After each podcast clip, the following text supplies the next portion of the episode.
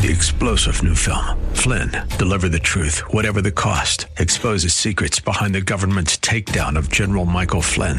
Flynn knew what the intel world had been up to. He ordered the first audit of the use of contractors. This set off alarm bells. He told the truth. He was the most dangerous person for Donald Trump to hire. They had to get rid of Flynn. Flynn, Deliver the Truth, Whatever the Cost. Available now. Watch it today. Go to Salem Now dot com. Salem Now dot com. And good morning. I'm Gary Randall. Thank you so much for joining me today. It's Monday, January the sixth, twenty twenty, in the year of our Lord. Today in nineteen forty-one, President Franklin D. Roosevelt, in his State of the Union address, he outlined a goal of four freedoms: freedom of speech and expression, the freedom of people to worship God in their own way, freedom from want, and freedom from fear. All of those freedoms are being challenged today in ways that perhaps F D R didn't even know in his day. We'll come back to that a little later this morning. Today in fourteen twelve, Joan of Arc was born. Today in seventeen fifty-nine, big day for George Washington. He married the love of his life, he once called her, Martha Dandridge Custis. They were married in New Kent County, Virginia. Today in nineteen twelve, New Mexico became the forty-seventh state. Today in nineteen nineteen, the twenty-sixth president of the United States, Theodore Roosevelt, died in Oyster Bay, New York. He was only sixty years old. Today in nineteen forty-five, Herbert Walker Bush married Barbara Pierce. A lot of those guys got married today. Today in nineteen sixty-eight, a surgical team at Stanford University School of Medicine in Palo Alto, California, they performed the first U S adult heart transplant. They placed the heart of a forty-three-year-old man in a fifty-four-year-old patient. Didn't work out. The recipient died fifteen days later. Today in nineteen seventy-five, the original version of Wheel of Fortune, hosted by Chuck Woolery and Susan Stafford, it premiered on N B C T V. There's a lot in the news about Jeopardy today, which is a companion to Wheel of Fortune, uh, those programs. Alex Trebek, as you know, on Jeopardy, has announced that he has pancreatic cancer. He is dying outside of a miracle. And um, so both the Wheel of Fortune and Jeopardy have been in the news a great deal. Well, Wheel of Fortune, both of them were created by um, by a game show host. Ironically, they've become one of the biggest money makers, those two shows, Jeopardy and Wheel of Fortune, in the history of game shows on television. But anyway, Wheel of Fortune, it was announced and, and it was aired for the first time today on N B C, nineteen seventy-five. Today in nineteen ninety-four, figure skater Nancy Kerrigan, she was clubbed on the leg. Remember that? It was in the news a lot. She was a skater, Olympic skater. And um, it was in Cabo Arena in uh, Detroit. These four guys came up to her. One of them was uh, the ex-husband of Kerrigan's rival, Tonya Harding, who has a connection to the Northwest. She lived in Vancouver, Washington, and Portland. Uh, And her ex-husband went to prison along with these other guys for their roles in the attack. Tonya Harding has gone on to be a boxer and a whole bunch of stuff. She kind of stays in the news. Nancy Kerrigan, not so much. I haven't heard much about her over the last few years. But anyway, that event took place in nineteen ninety-four. Today in two thousand one, Vice President Al Gore presided in his capacity as President of the Senate over Congress formally certifying that George W. Bush, the winner of the bitterly contested two thousand presidential election, was indeed the president. That had to be a really bad day for Al Gore, presiding over Congress as they confirmed and affirmed that George W. Bush was actually the winner of that election, that Al Gore desperately wanted to win and to this day feels he did win. They always feel that way. Hillary feels that way as well. Today in two thousand three, Iraqi President Saddam Hussein, he accused U N inspectors of engaging in, his words, quote, intelligence work instead of searching for suspected nuclear, chemical, and biological weapons in his country. We got a lot to talk about today. I want to uh, get to some of the things that are happening in the news as we speak. But I saw this a moment ago this morning. I was just looking at things, and I saw this quote. It's by a newspaper guy. I've never heard of him. His name is Bill White. He lived in the eighteen fifties to nineteen forty-four, but he, he said this, and I thought it was interesting. A little learning is not a dangerous thing to one who does not mistake it for a great deal of learning. How true. It is equally true that an uninformed electorate can be duped, and it will not remain free. We've got to be informed, and that's what we do on this program. I wanted to take a moment just to thank you for your support, because without it, we wouldn't be informing anyone, at least not through this radio program. So thank you for standing with us this past year, and thank you for standing with us this year. This is going to be a historic year in many ways for the church, the Church of Jesus Christ, the New Testament church, the Christian church. It's going to be, it's going to be a very interesting, and it's going to be an eventful year.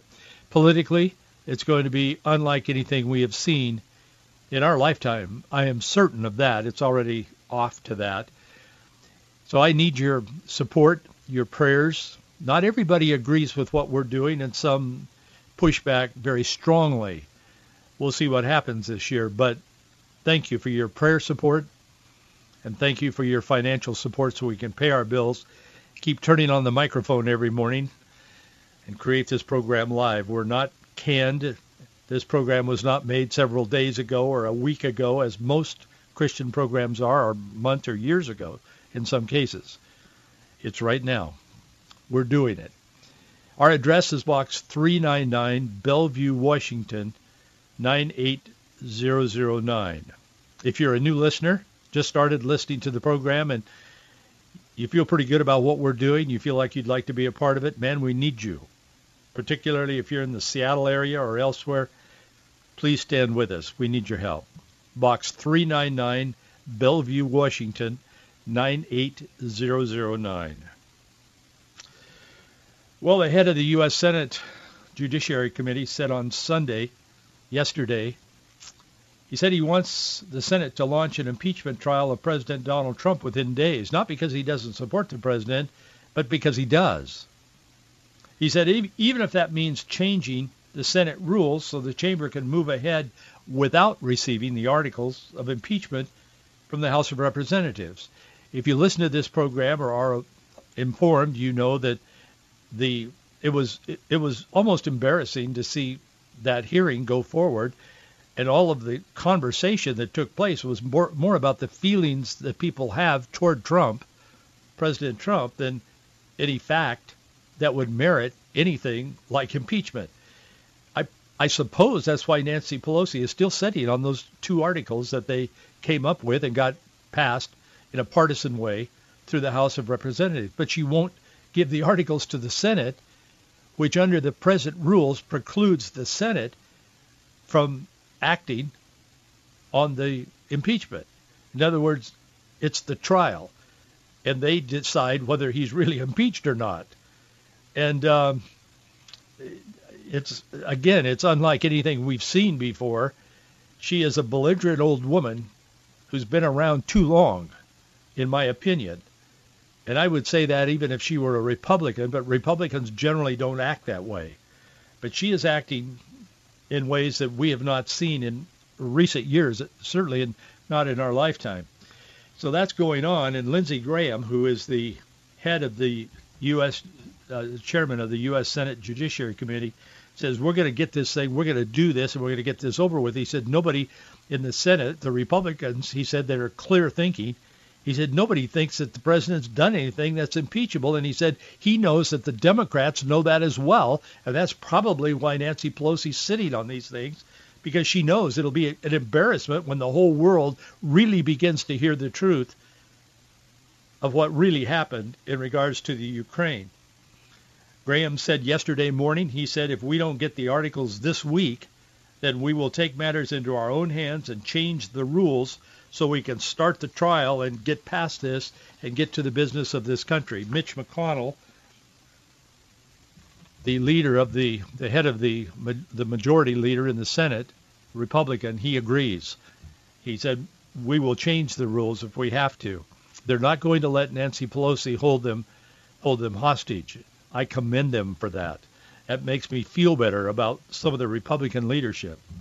Nancy, and speaking of Nancy Pelosi, the Speaker of the House, because the we didn't elect enough Republicans to the House of Representatives, so the Democrats seized control of that in the last election.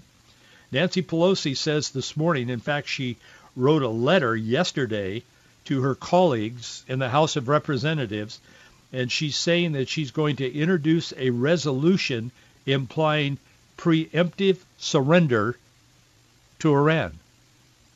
She is deeming that Trump's strike on Soleimani is a war crime. That's going on as we speak. I haven't had time this morning before I went on the air live to really look into this. It'll be in the news today. The news will blow it up, make it a big deal, because that's how they want it.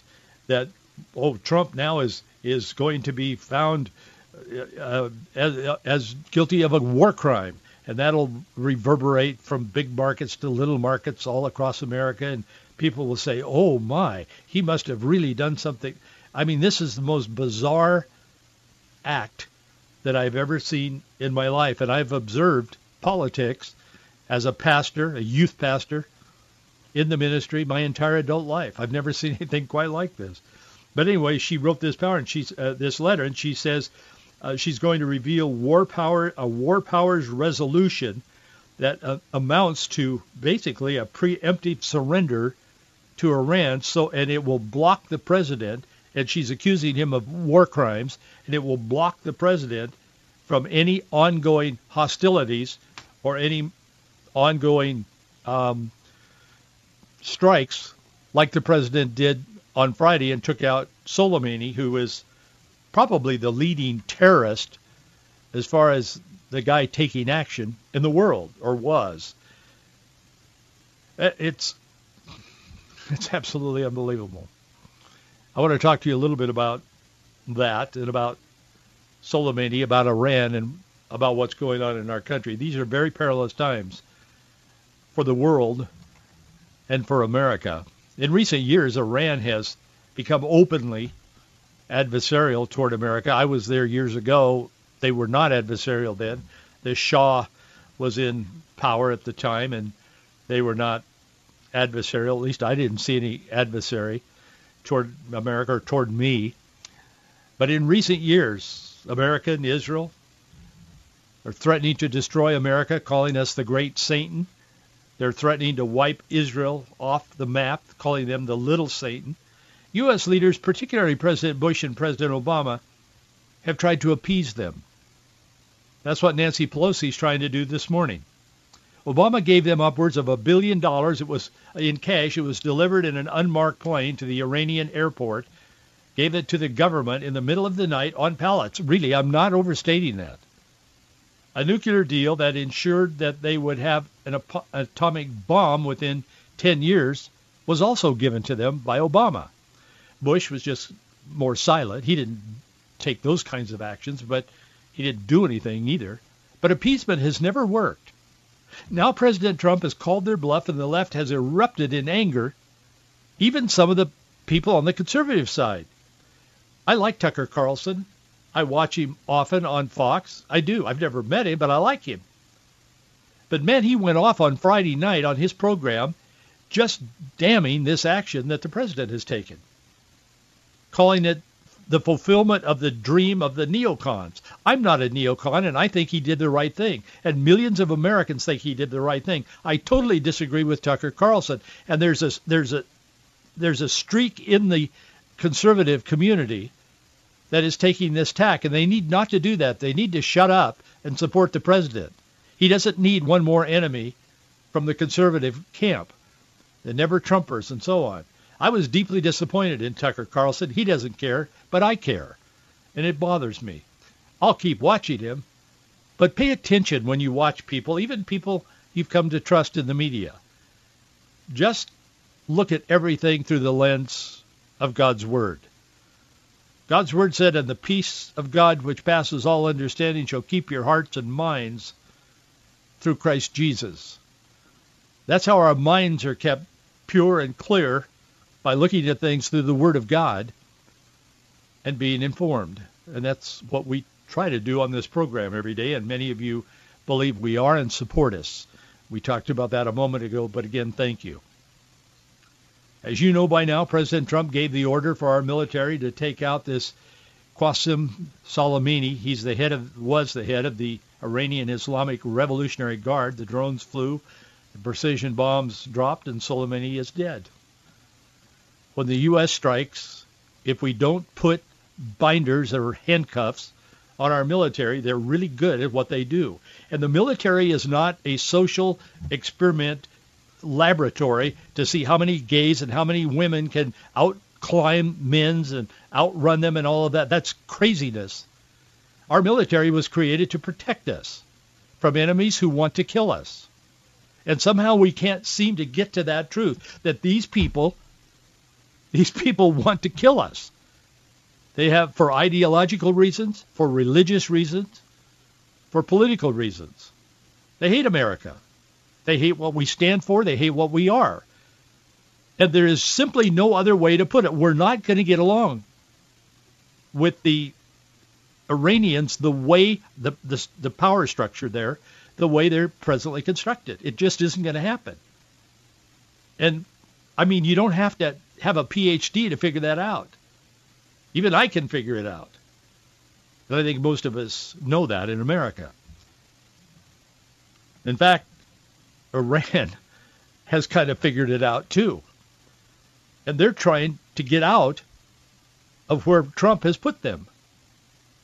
A second U S strike took out several other terror leaders in Iraq, follow up to the strike on Soleimani. As I said, most clear-minded patriots saw this as a stunning blow to the international terrorism and a reassertion, really, of American might and our will to be free. That's the same will that dr- drove the colonists to separate from the King of England and from England. We want to be free. We want to be safe. But the progressive left is shrieking. They're saying, Trump is taking us to war. Trump is taking us to war. But it's now Trump, not the Ayatollah Khamenei, the Islamic leader, the final word, who has taken the upper hand.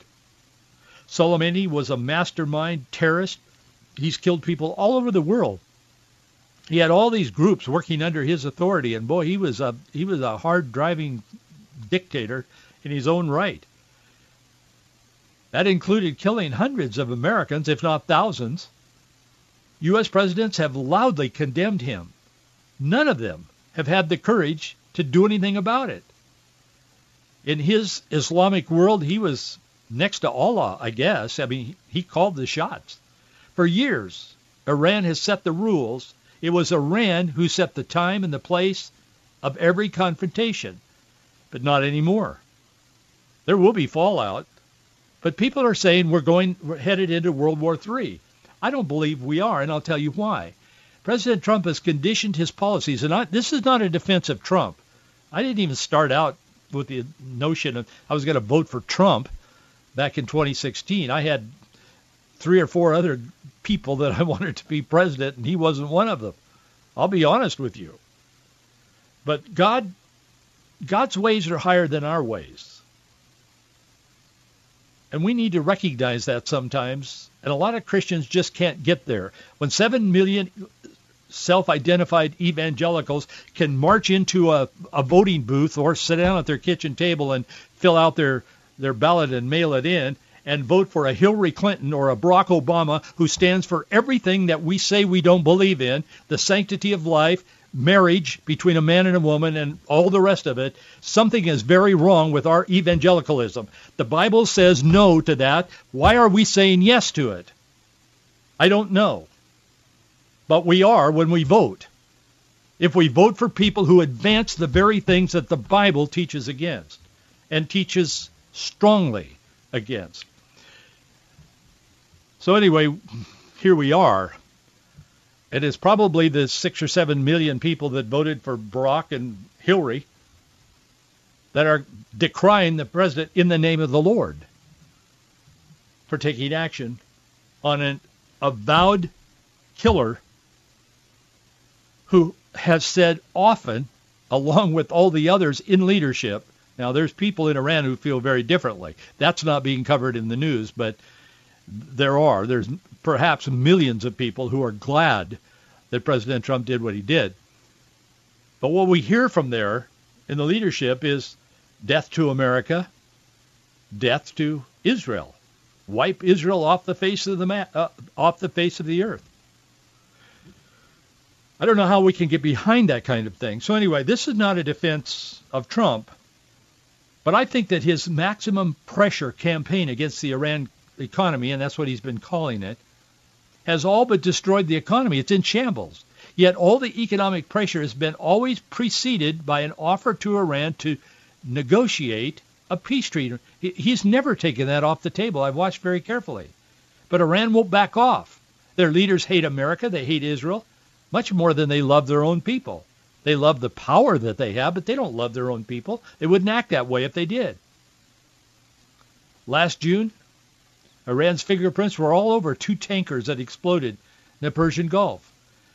Trump tightened the screws. Iran downed a U S drone. You probably remember that. Trump did not strike back, but responded with more sanctions and more cyber attacks. Last September, a drone uh, fleet launched in a Uh, Iranian proxies in Yemen. It devastated an oil facility in Saudi Arabia. Iran has slowly brought the region to a boil. First it hit boats, then drones, then the key infrastructure of a critical ally, and on December twenty-seventh, just a week or so ago, it went further. Members of the Hezbollah launched rockets at a U S installation near Kirkuk in Iraq. Four U S soldiers were wounded. An American contractor was killed. So Trump said, okay, we've had enough. We, we're doing the sanctions. Their economy is in shambles. Some are concerned. But Trump said, I will react. America will react. So now they're saying that this is going to turn into another Vietnam or Afghanistan, but I don't think it will.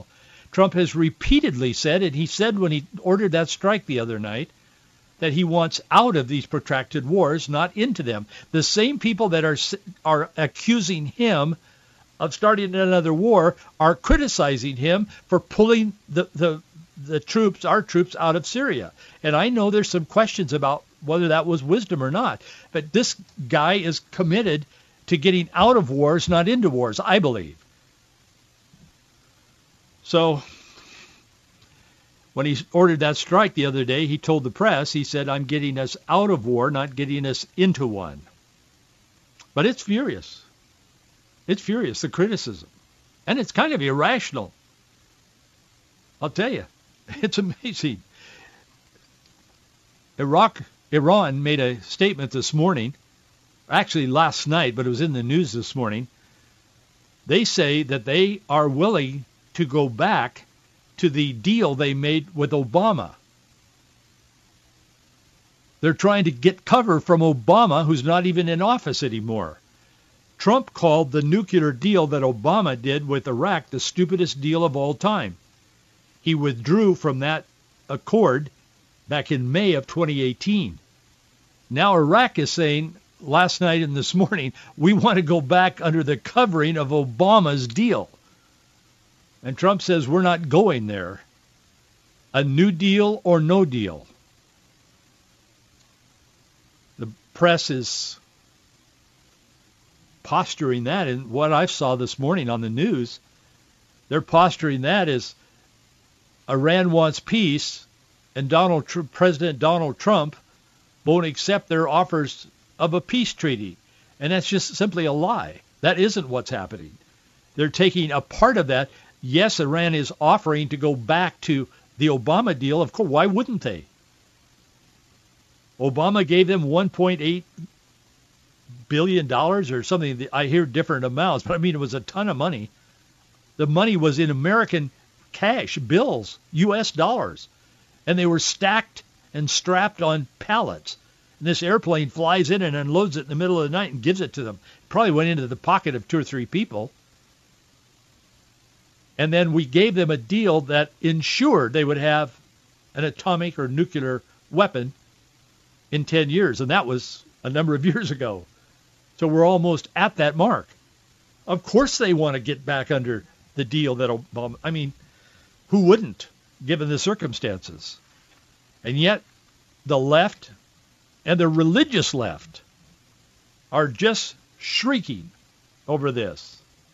Nancy Pelosi, Senate Minority Leader, Chuck Schumer, others on the left are railing against this.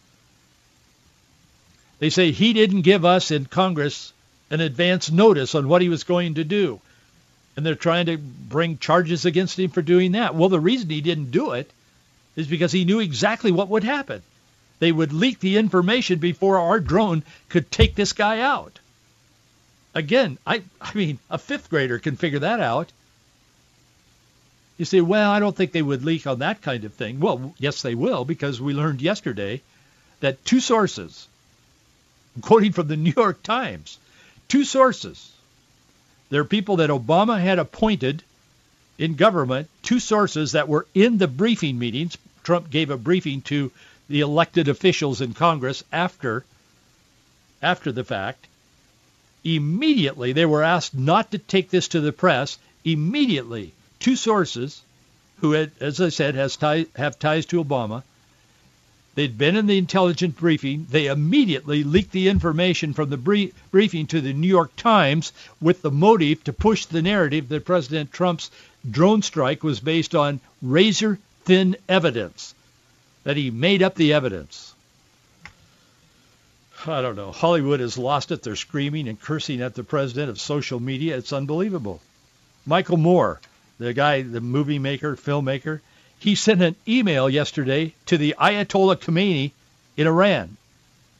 He notified his Twitter followers. He said, I have just sent the Ayatollah of Iran a personal appeal asking him not to respond to our assassination of his top general with violence of any kind, but rather let me and millions of Americans fix it peacefully. And this, this actress, this Rose McGowan, she wrote an email begging them not to kill us and asking them to forgive us for our atrocities. Boy, we live in a screwed up world. It's written, we are troubled on every side, yet not distressed. We are perplexed, but not in despair. How does that work? Well, Second Corinthians four, eight and nine, persecuted but not forsaken, cast down but not destroyed. And in Hebrews, cast not therefore away your confidence, which has great rep- recompense of reward. You need patience, the Bible says. So let's hang in there. We'll keep talking, but remember, God is in control. See you tomorrow.